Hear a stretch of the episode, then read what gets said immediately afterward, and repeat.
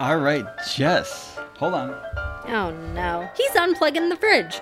Unbelievable. And watch the heat kick on, and then he's the one turning off the heat too, I bet. Unbelievable. All right, people. We then are he's gonna forget to turn it back on. we are here in Ohio. It is end of September. It is terribly cold out. Jess won't let me turn the heat on yet. It is on. It's at 67 degrees, which is fine. I'm 67. cozy in a blanket. The heat is not kicked on yet, right? No, I mean overnight, I bet, but Hmm. All right, Jess. We just watched a Netflix movie called Do Revenge. let's do revenge. Yeah, I yeah. First off, co-written by Jennifer Kaytin Robinson. She did Thor. Thor 4, the movie that I have strong feelings about. I still kind of like get like a sick feeling when I think about what of a disappointment it was. And I don't know what you're talking go about. listen to that podcast a few episodes back. Uh, anyways, all right, Jess, we watched the movie. Give us a 10 second plot description.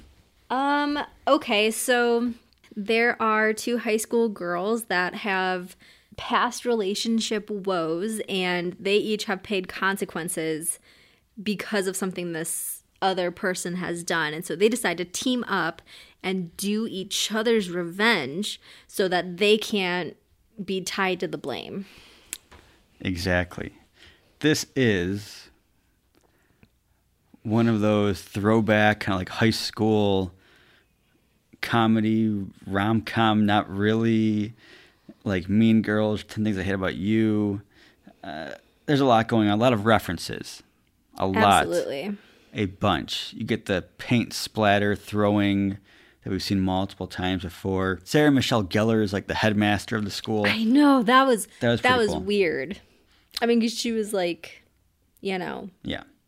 the main person, high school person. Oh, late 90s, man. Now, yeah, dang, we're I know old. what she did last summer, Cruel Intentions. Yeah, she was all over that.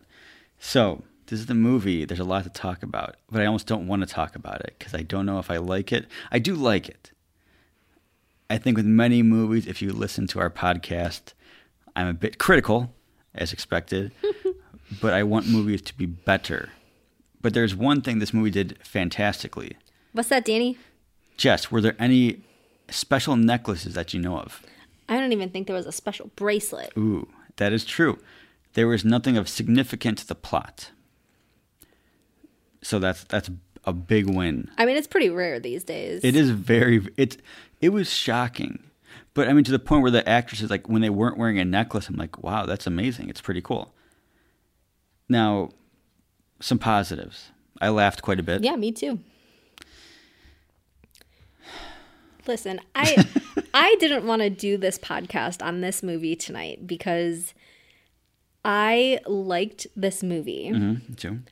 it is I can't decide if it's because we're older or if it just you know, just realistically wasn't as good as like a Mean Girls. Um cuz there was a lot that worked.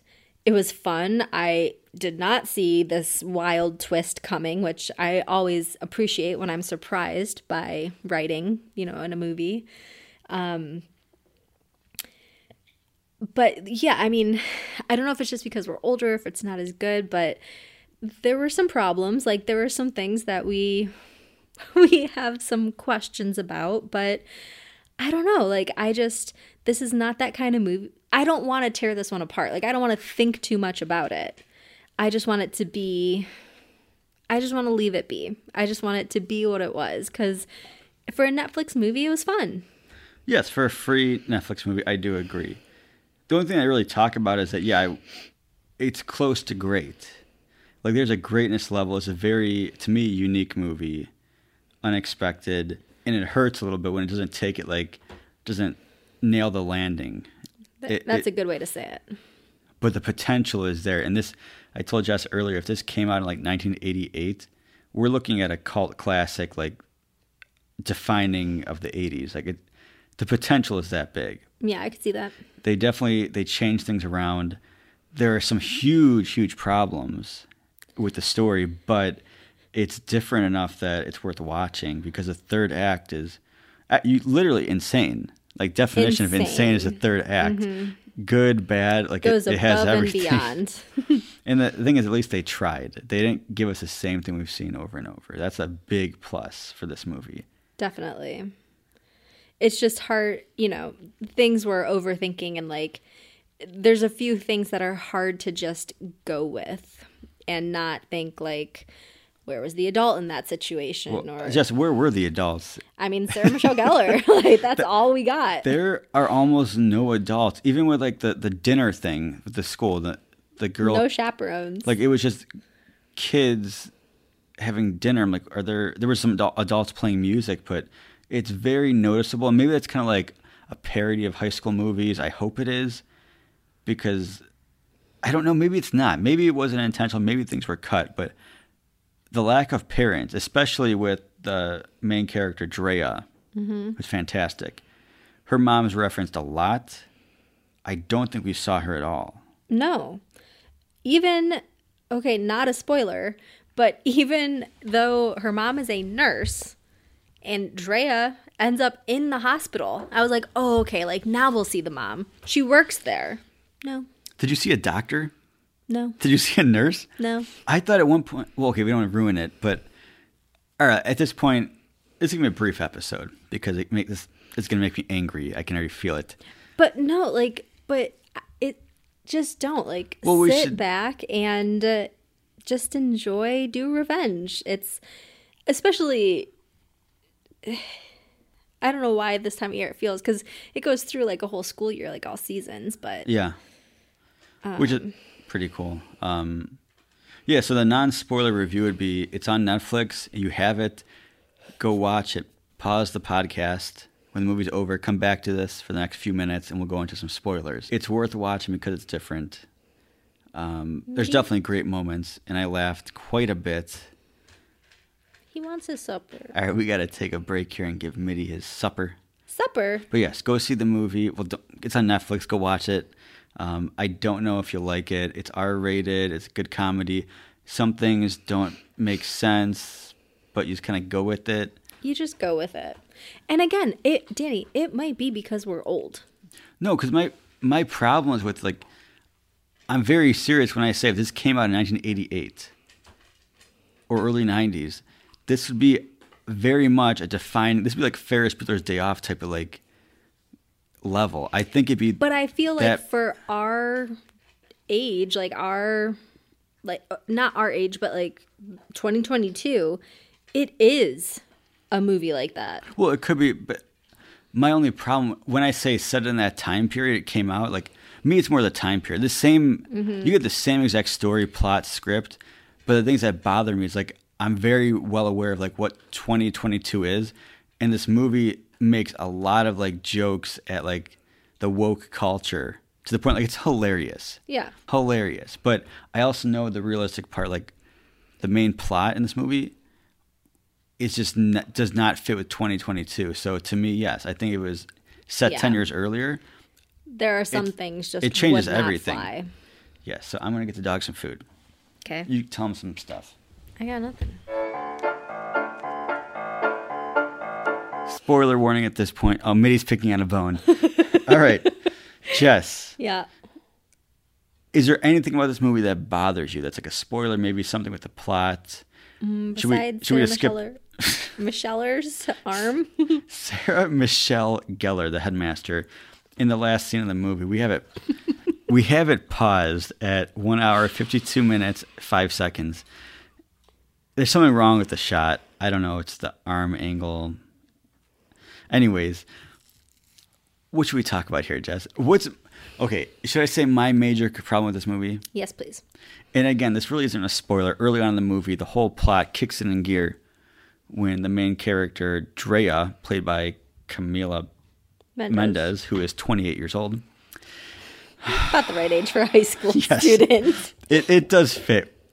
She's been in high school for a while now. Riverdale mm-hmm. for six or seven years.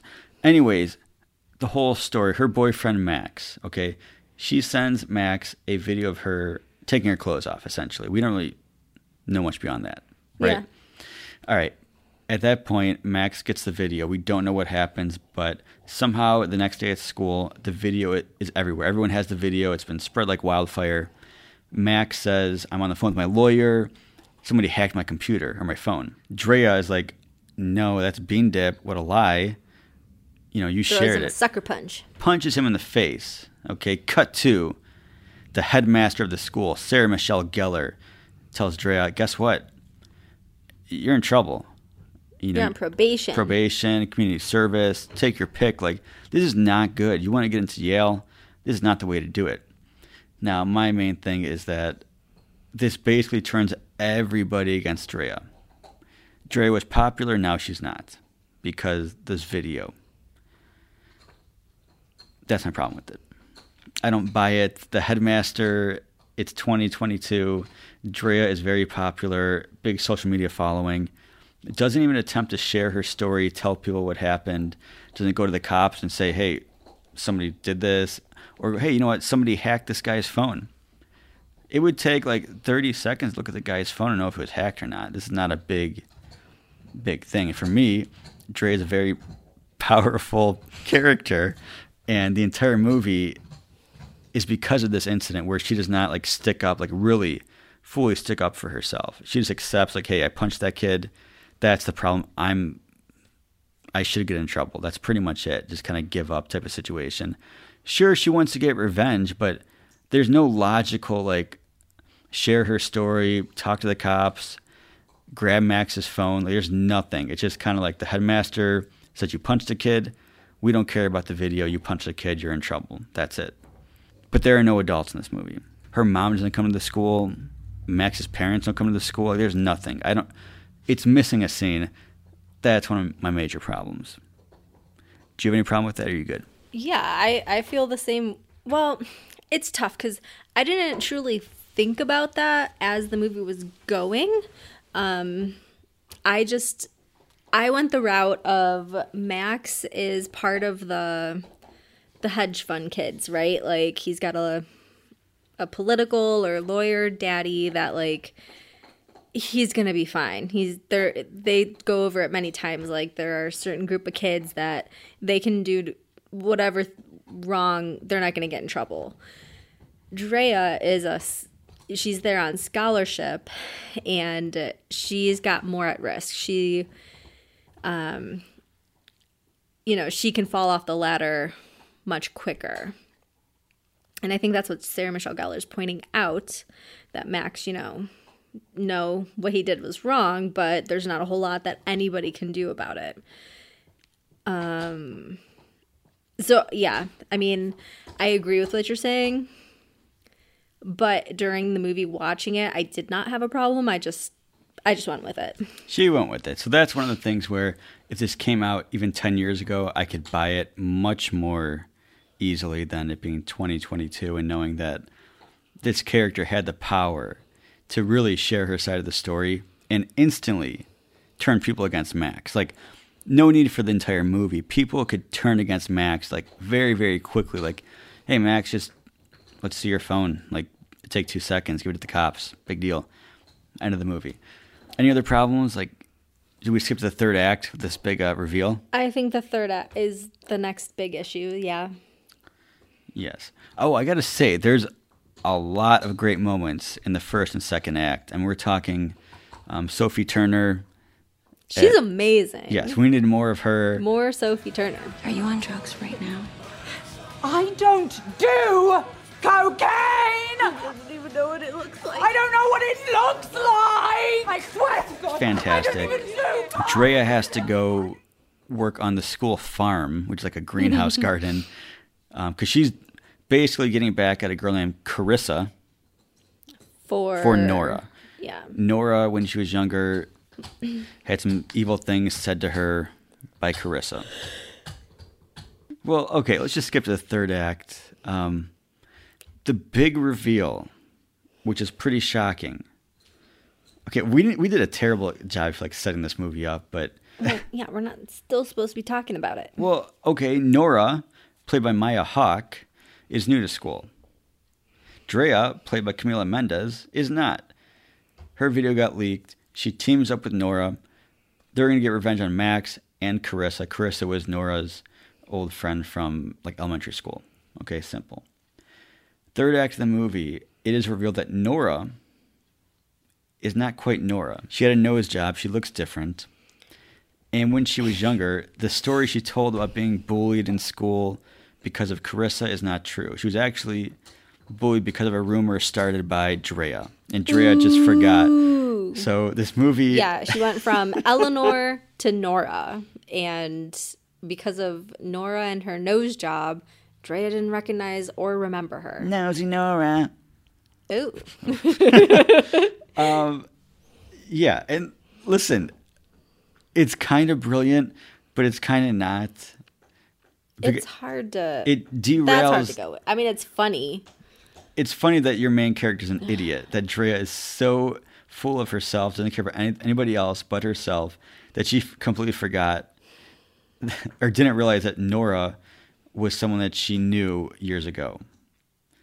And it, it takes a whole new level of creepy that Nora, this entire movie, was pretending to have been like mad at Carissa. Carissa's yeah, just poor Carissa. I Carissa's mean, just like yeah, I mean, she was growing some illegal drugs, but it's very strange, but Yeah. you just kind of go with it because that's what they want us to be like shocked, like oh my gosh, I didn't expect this. It doesn't quite make sense. It kind of derails the entire movie. it'd be tough to rewatch it knowing that twist. And I mean, I feel like there might be more plot holes watching it a second time. Oh, there has to be. This is it was at that point was like it's cool to have a twist, but Nora becomes full on, as they say in the movie, uh, Glenn Close, some Glenergy. Glenergy. Like it's it is creepy, evil. I'm to the point where Nora is telling Drea, if you don't do what I say, I'm gonna plant cocaine so your mom goes to jail, like crazy stuff like that. Nora crashes her car into Drea's car, sending Drea to the hospital. Then forces Drea to wear a camera to a party. The is the varsity letter party where or not varsity, uh, Ivy League. Ivy League party where all the kids there are going to Ivy League schools, so they're going to record them doing bad things and then get them kicked out of school. It's a pretty wild plan. but also, like, yes, that's where I get where you're saying, like, Nora goes from the average mean girl above and beyond to, like, psychotic. Because, yeah, it her vendetta has changed from, you know, just against Drea to, like, ruining the whole school. Well, they do some cruel things to everybody. I mean, when they put drugs in the food for the, the school dinner, I mean, they're doing That's pretty messed up, yeah. a little bit. It, it's a pretty good scene, but they don't. And maybe that's the point of this movie. Like it's over the top, like psychotic teens doing crazy things that make no sense. And there's a lot of that. As a viewer of the movie, watching it, it's tough because you're like, okay, am I cheering for Drea? No, I'm cheering for Nora. But then by the third act, it kind of switches where Nora goes a little too far and she becomes like a villain, and you're kind of rooting for Drea. And then they team up in the third act and they ta take down Max. The third act is wild. Yes. And I, honestly, like, I don't know. I mean, like, there's more messages and stuff.